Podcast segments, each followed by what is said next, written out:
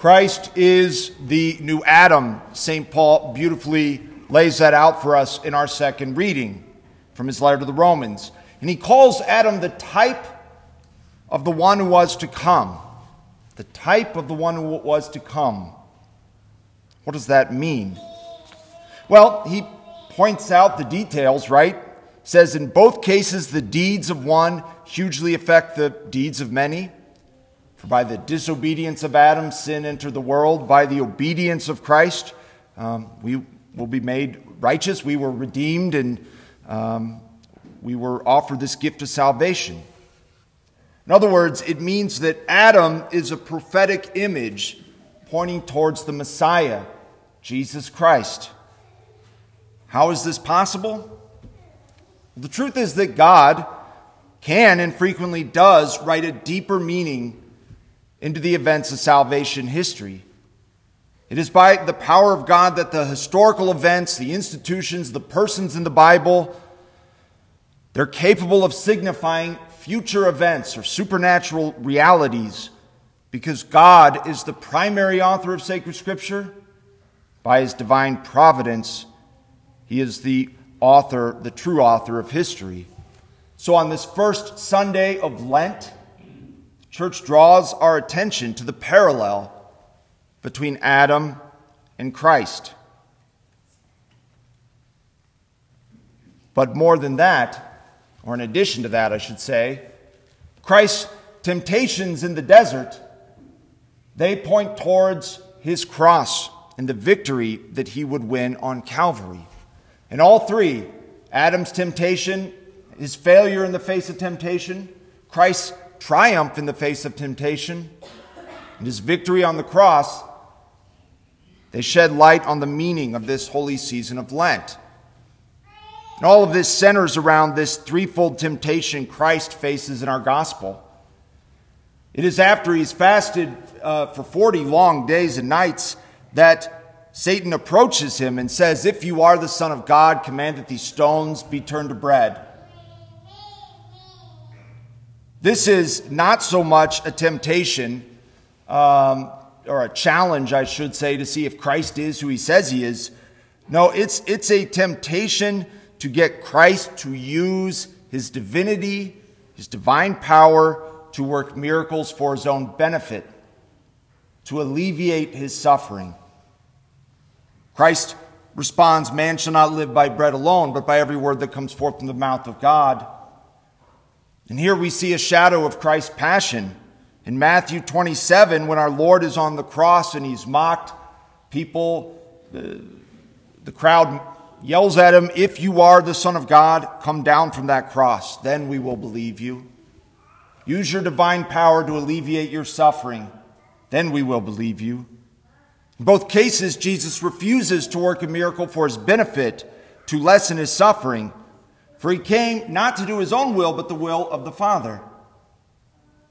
As he says in John chapter 4, his food is to do the will of the one who sent him, his heavenly Father, and to complete his work. In the second temptation, the devil takes Jesus to the holy city, standing on the parapet of the temple, and says, Throw yourself down if you are the Son of God. And he cites Psalm 90 that the Lord will command his angels uh, to guard and support you. Now, the devil isn't quoting scripture out of context here. Psalm 90 is about uh, the divine promises to the Messiah, the Christ. But Jesus responds that it is written, We are not to put the Lord our God to the test.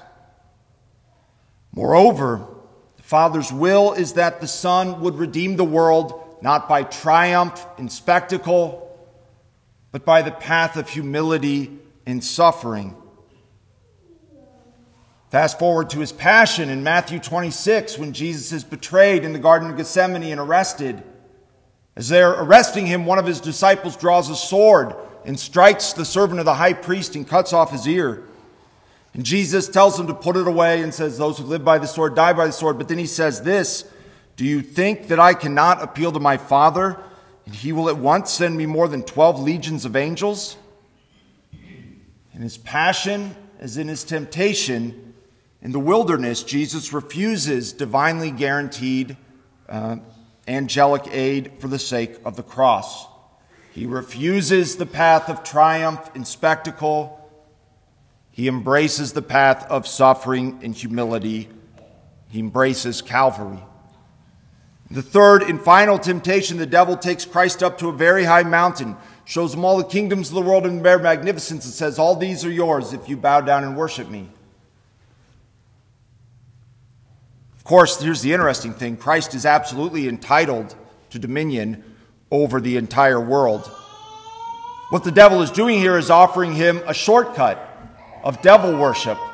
You won't have to go through the pain of the cross if you but bow down to me and worship me. Jesus swiftly rejects Satan's absurd temptation.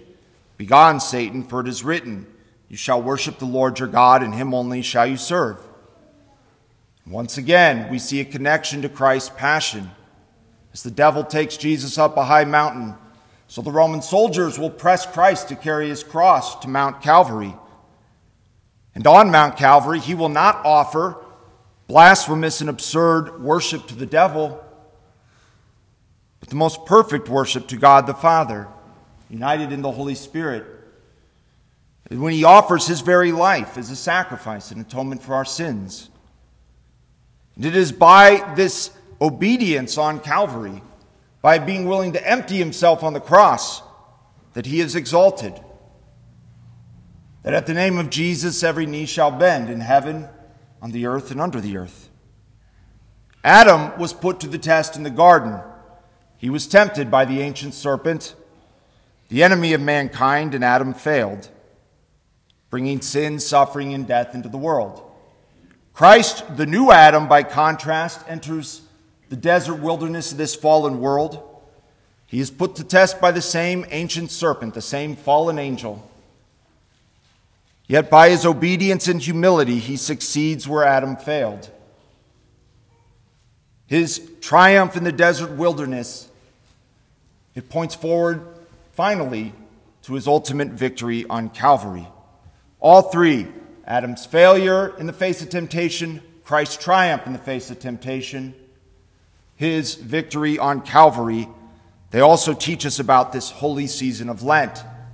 Man does not live by bread alone, but by every word that proceeds from the mouth of God. The truth is, we are far more dependent upon the will of God than we are for material food.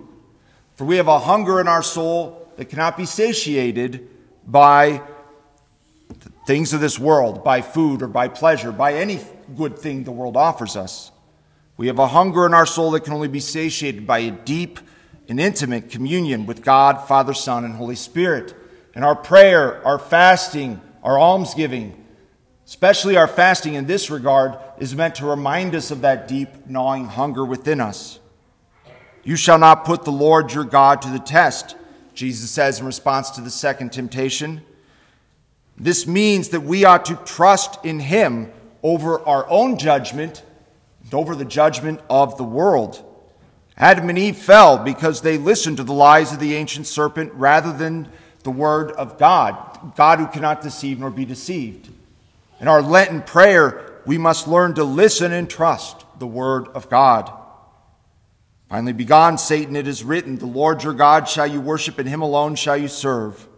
We must embrace the cross of this Lent, prayer, fasting, and almsgiving, and do so as a, as a service in worship to God.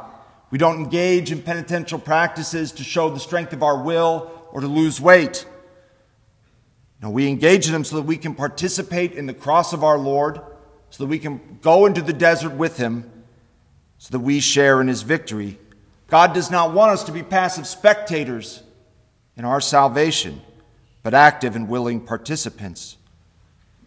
This holy season of Lent, it's a transforming mystery during which our penitential practices can bring us more deeply into the mystery of the dying and rising Christ.